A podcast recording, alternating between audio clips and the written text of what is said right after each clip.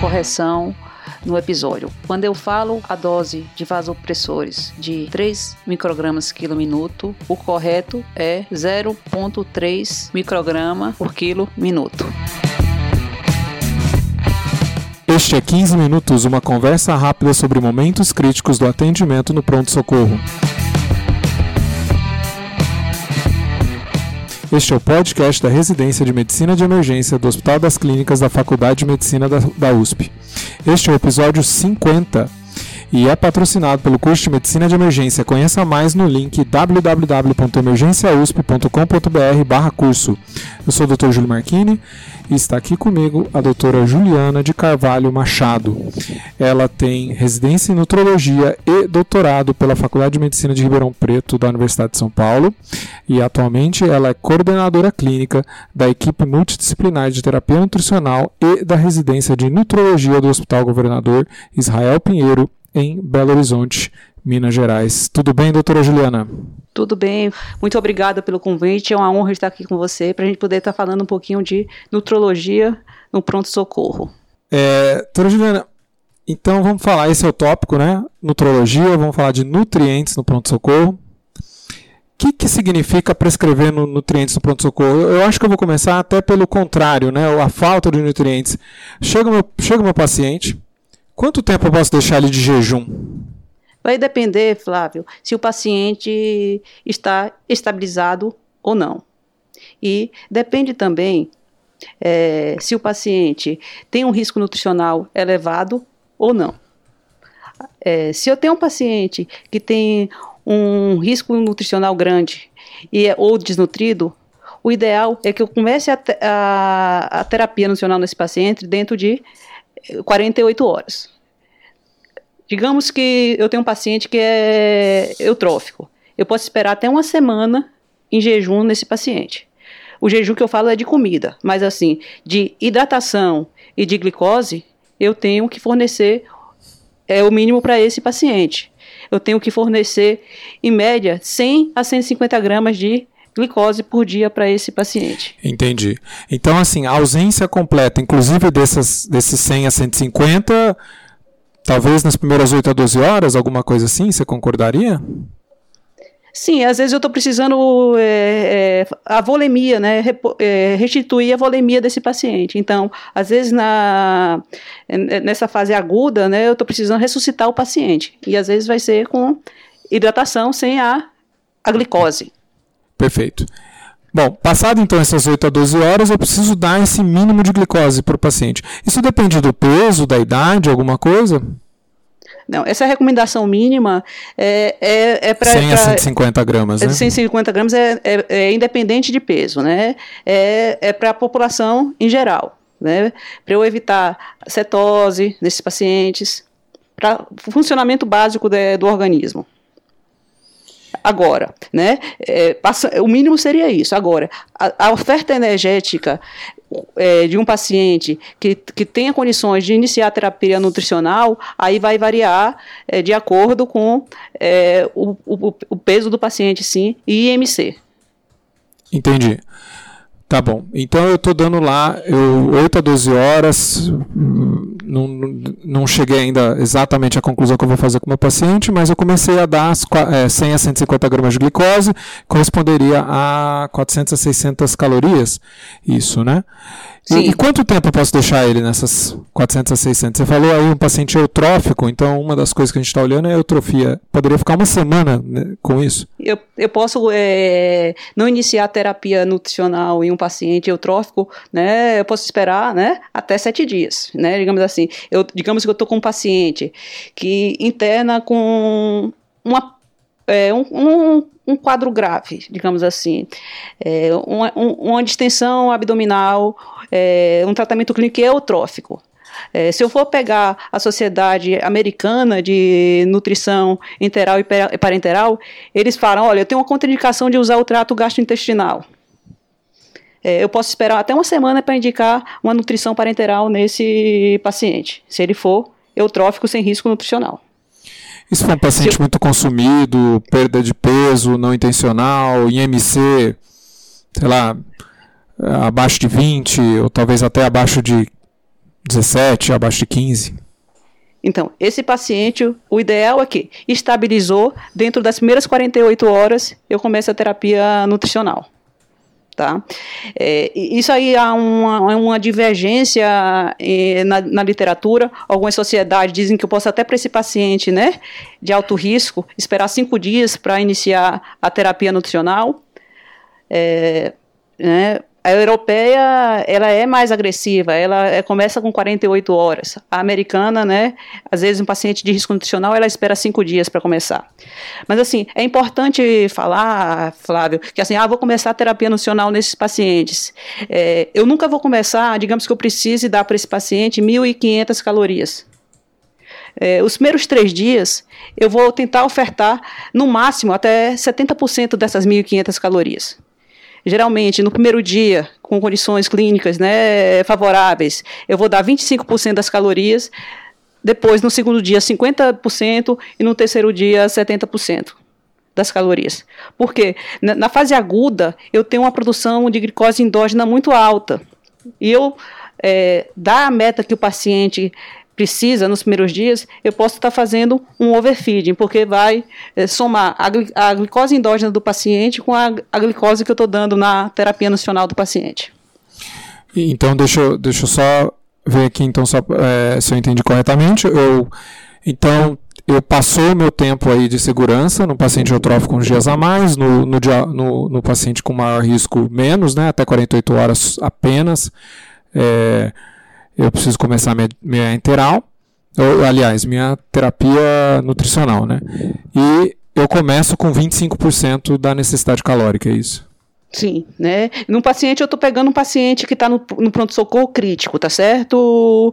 Digamos, eu estou com um paciente eh, que teve uma fratura de fêmur, né?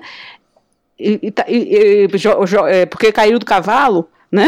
Digamos uhum. assim. Sim. Esse paciente, eu, ele, ele conseguindo comer por boca, eu posso dar o que ele, ele o que, a dieta livre para ele.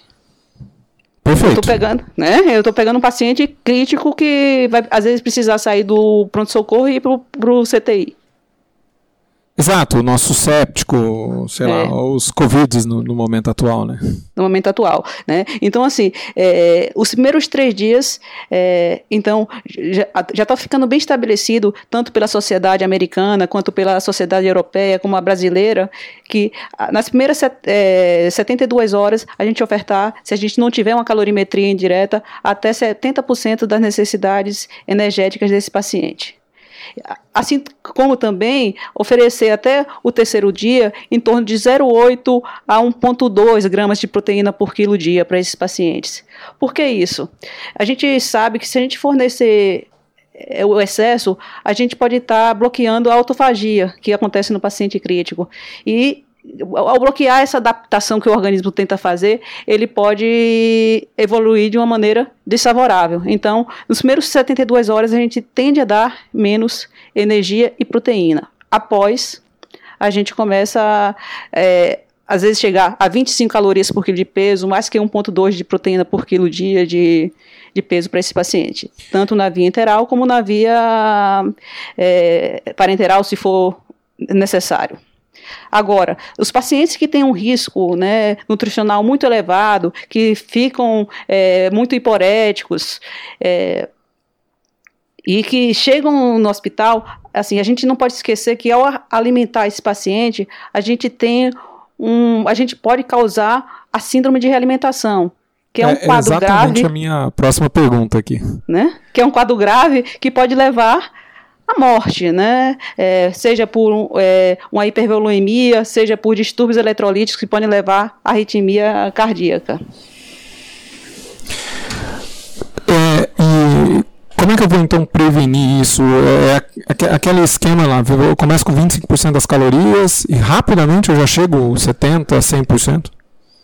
Não, né? A gente vai começar é, devagar, com pouco, né? E progredir lentamente. Esse ano saiu um guideline de de refeedings, né, de síndrome de, de, realimentação, onde o que é proposto? A gente começar em torno de 25, 30% das necessidades energéticas do paciente, mas antes de é, iniciar a terapia nutricional, o ideal é que eu faça uma suplementação endovenosa de pelo menos 5 dias com 100 miligramas de tiamina. Entendido. Tá Como certo? é que eu calculo essa? O que, que você sugere para calcular a necessidade, o 100% do paciente? Tá. Existem equações, tipo Harris-Benedict, e existem também as famosas fórmulas de bolso que as sociedades né, é, estimam. Então, eu tenho equa equações preditivas que às vezes pode subestimar ou superestimar, se a gente usar fator de correção, o, o método ouro seria a calorimetria indireta. Eu não tenho. Então, fórmula de bolso. É, então, 15 calorias a, a, é, por quilo dia nos primeiros três dias. Depois passei para 20 calorias, a chegar a 25 calorias gradativamente por quilo dia. Esse seria o, o cálculo mais simples, né? Mais simples. Se é. eu quiser fazer um Harris Benedict, também não tem muita dificuldade, né? Só buscar na, no Google. Eu vou precisar do peso, idade, altura. Então, às vezes, eu não vou ter esse dado fácil na, é, no meu serviço. Né? Porque às vezes o paciente está deitado. É tá claro que existem maneiras, né? Tá inconsciente. É, às vezes eu vou, eu te, tem formas de se estimar, pegando a altura do joelho, usando circunferências. Existem equações que nos dão isso, mas às vezes não sei é, é, é melhor tem, às vezes tentar fazer essa estimativa do que às vezes chutar, né? Porque assim, às vezes é, já tem trabalhos mostrando que tanto o enfermeiro como o médico é, achando, é, chutando um peso, ele pode ter um erro de, de até 20% no, no, no peso real. No, no, peso real do paciente. Então, eu às vezes uso equações que é, estimem né, o, o peso, seria uma, uma, uma boa estratégia. Se eu não tiver é, cama balança no meu serviço. Tá, eu, queria entender um pouco melhor a, a pressão da tiamina que você estava sugerindo antes de começar. Tá. Então, digamos, tem um paciente com risco nutricional. Quais seriam esses pacientes com risco nutricional? Digamos, é um paciente que tem um IMC abaixo de 18,5. É um paciente alcoólatra. É um paciente que teve uma perda ponderal é, significativa nos últimos meses. Mais que 5% do peso corporal em, em em três meses, né? mais que 10% do peso em seis meses.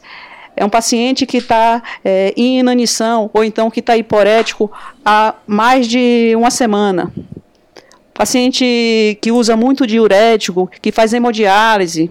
Pacientes é, com caquexia por câncer ou por caquexia por cardiologia.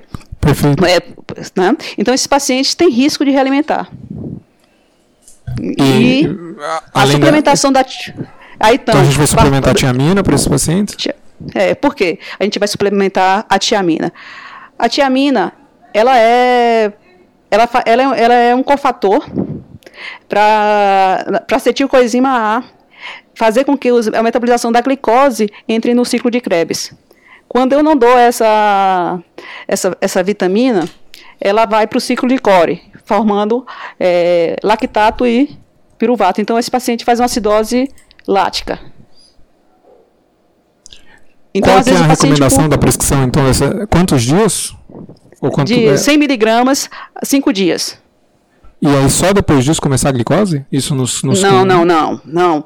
Antes de começar a terapia nutricional, meia hora antes, eu faço a dose da tiamina. Já entendido. Tá? É, então, assim, vou fazer iniciar qualquer terapia nutricional. Não esqueça de prescrever a tiamina. Prescrever a tiamina, correu. Algum outro nutriente também que a gente tem que pensar no, no pronto-socorro? Ah. O que acontece? O, o, o, mais, o que vai, digamos, dificulta, poder levar à morte seria né, a tiamina. Aí o que acontece? Depende do que. Eu já peguei pacientes com cirurgia bariátrica que tinham eh, uma desnutrição e tinham sinais, né? De, tinham equimoses por todo o corpo. é assim, o pessoal na época é, é, sugeriu que era uma pelagra, mas na verdade não era deficiência da, da niacina, era uma paciente que tinha um escorbuto por deficiência de vitamina C. Né? E assim, essa paciente chegou chocada, né? É, a, a, vitamina C, ela é também, ela atua junto com a é, na epinefrina. Então, às vezes, um paciente que está com choque, né, e tem uma deficiência provável de vitamina C, eu fornecer a vitamina C pode salvar esse paciente também. É claro que vão, não é só a vitamina C, eu tenho que ressuscitar o paciente. Então, assim, vai depender muito da clínica do paciente. Já peguei paciente no, no pronto-socorro com escorbuto grave, é, até mesmo com pelagra, né, com diarreia, com dermatite. Entendi. E é claro que, né, que eu também preciso de íons, né? Eu, eu tenho uma recomendação bem sintonizado, porque aqui a, a minha, era exatamente a minha próxima pergunta.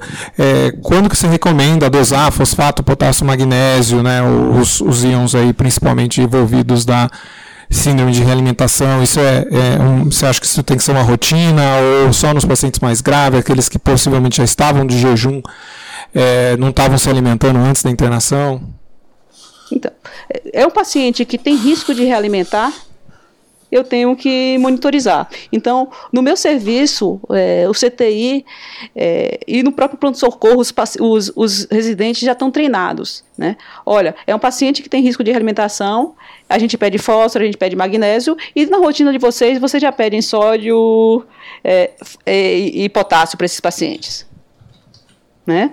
Eu brinco muito com os residentes, o que, que acontece? É, porque tudo vai para dentro da célula?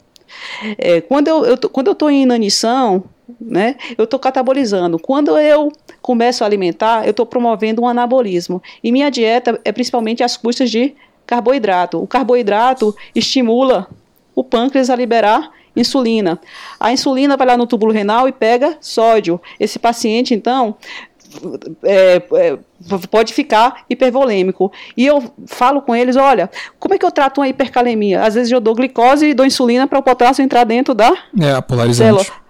É polarizante. Então, assim, é, eu alimentar o paciente, estimular o pâncreas do paciente, né, insulina, tudo dentro, todos os íons dentro pra, da célula. Então, eu posso ter uma hipomagnesemia, uma hipofosfatemia, é, uma hipocalcemia também para esses pacientes. Mas o clássico, né, é o fósforo. Assim, então, e, e é uma recomendação que a gente começou a fazer a terapia nutricional nesses pacientes de risco, a gente dose diariamente.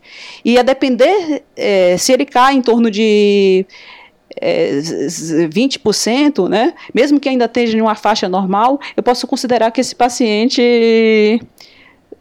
está em risco de realimentar. Então, às vezes, eu vou ter que ir devagar com a dieta e, às vezes, até reduzir um pouco do que eu estou fornecendo para esse paciente.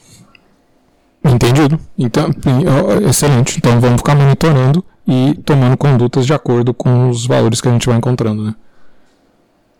Então, às vezes, se está tá, tá uma, é uma persistente, eu seguro a dieta em até 48 horas. Então, assim, para é, não causar danos ao meu paciente. Então, às vezes, em um paciente com alto risco de realimentação, às vezes eu vou demorar 10 dias para chegar na, na meta energética desse paciente. E proteica também, né? Uma coisa que você falou, já que está falando do, do Covid, que teve aqui, assim, o obeso tá, crítico é diferente de um paciente magro, tá? O paciente obeso crítico, se eu tiver um IMC até 50, eu dou 11 a 14 calorias por quilo dia para esse paciente. Se ele tiver um então, IMC... do 30 a 50, né? É, é, do 30 a 50, 11 a 14 quilocalorias do peso atual por dia. MC maior que 50, eu vou dar de 20 a 25 calorias do peso ideal para esse paciente. Aí a gente trabalha com peso ideal, então, acima peso de 50. Ideal. Ok. Acima de 50. E o cuidado que eu assim, é um paciente que eu, como eu vou estar tá dando menos energia para esse paciente, eu tenho que é, compensar essa, esse déficit de energia com proteína para tentar deixar o balanço nitrogenado dele menos negativo. Então, qual é a recomendação em termos de proteína? Tem um IMC acima de 30, eu dou 2 gramas do peso ideal por dia. De, de, então, tá. do, de, de, proteína. proteína. Tá? E para o IMC maior de 40, 2,5 gramas por quilo dia de proteína para esse paciente do peso ideal. Proteína sempre é peso ideal. Ideal, ok. Ok. Juliana, me fala uma coisa. É, e alguma consideração para o paciente estar tá muito instável? Que isso é uma coisa muito comum no, no pronto-socorro e, e, às vezes essa, essa instabilidade não se resolve na, nas primeiras 24 horas. Tá? O paciente lá com doses crescentes de, de, de noradrenalina, vasopressina. Provavelmente então, vai fazer um ilho. Assim, é, se o paciente está instável e está demandando doses cada vez mais é, elevadas de é, vasopressores, é uma contraindicação utilizar o trato gastrointestinal. Porque eu posso levar a uma isquemia é, intestinal para esses pacientes. Ah, Juliana, tem uma dose microgramas por quilo minuto máximo que é, eu posso usar como pontos de corte, isso é muito variável na literatura, sabe, Flávio? É, tem alguns trabalhos que falam, se eu dizer, eu estiver dando uma dose de 12 microgramas por minuto, esse paciente vai, né? É, é, não tolerar a dieta. Tem alguns lugares, ah, se está com a dose maior que 3 é, né, microgramas por quilo minuto, esse paciente não vai tolerar a dieta. Então, assim, tem alguns lugares que falam, olha, se a PAM estiver abaixo de 60, eu não vou dar dieta enteral, tá certo? Para esse paciente. Entendi, não tem, não tem esse corte mágico. Talvez o paciente que está numa mágico. piora é, seja... Assim, um, a gente deve às evitar. Vezes eu tô, é, às vezes eu tô com um paciente que, digamos, tá, que tá com uma, uma nora estável, uma, né? E que ele não tem sinais clínicos de má perfusão. Tá liberado, talvez. Tá, tá liberado, tá? É claro que eu vou, não vou começar, eu vou começar devagar. Às vezes vou dar uma dieta enteraltrófica para esse paciente, vai evitar até translocação. Então, começo com 10, 20 ml hora de uma dieta. E, e, vou observando a tolerância. Tem alguns é, que não é evidência, são opinião de alguns especialistas, que às vezes na fase mais crítica, o paciente às vezes com está demandando um pouco mais de, é, de amina, né? Eles sugerem dar uma fórmula é, é, semi-alimentar, onde eu tenho dipeptídeos, eu tenho triglicéridos de cadeia média, que facilitaria a absorção. Mas, assim, nada é como uma evidência A, né? É a opinião de alguns especialistas. Agora, um paciente instável, que está demandando é, doses crescentes de, de aminas, ele tem uma contraindicação de usar a terapia nutricional nesse momento. Ele precisa ser é, ressuscitado, né? Reposto a volemia desse paciente. Perfeito. Doutor Juliana, tem considerações finais? Assim, eu, eu assim, eu acho que o clínico, de uma maneira geral, e até o socorrista, é, às vezes esquece um pouquinho de, da, de distúrbios nutricionais do, do paciente. Então, é, é, é às vezes eu olho, é né? Um o paciente. Ponto né? É, os residentes colocam insuficiência cardíaca, é, DPOC, e o paciente tem uma caquexia cardíaca, ou então tem uma sarcopenia, e eles não colocam lá desnutrição. Né, para o paciente. O paciente que eu falei do escorbuto foi um paciente que estava sendo acompanhado em um ambulatório, onde, onde era falava cirurgia bariátrica, perda de peso, e o paciente tinha uma albumina de 1,9. Em nenhum momento foi citado na hipótese de diagnóstico um paciente com desnutrição proteico-energética. Eu acho que o ensino da, da nutrição clínica, não só no Brasil como no mundo, ainda é carente e às vezes a gente está com pacientes na nossa frente e a gente não enxerga que ele é um paciente que tem risco nutricional. Muitas vezes a gente não se pergunta se o paciente está se alimentando direito, se ele né, o quanto ele está comendo, ou então se ele vem perdendo peso. Isso aí são ferramentas, né? A gente tem ferramentas de triagem nutricional, como o NRS 2002, é, que pergunta sobre IMC, perda de peso e, e como está se a alimentação diminuiu. Se eu tiver um, e se é um paciente gravemente enfermo. Se eu tiver um sim nesse, nessas quatro perguntas, eu já, eu já eu vou ter que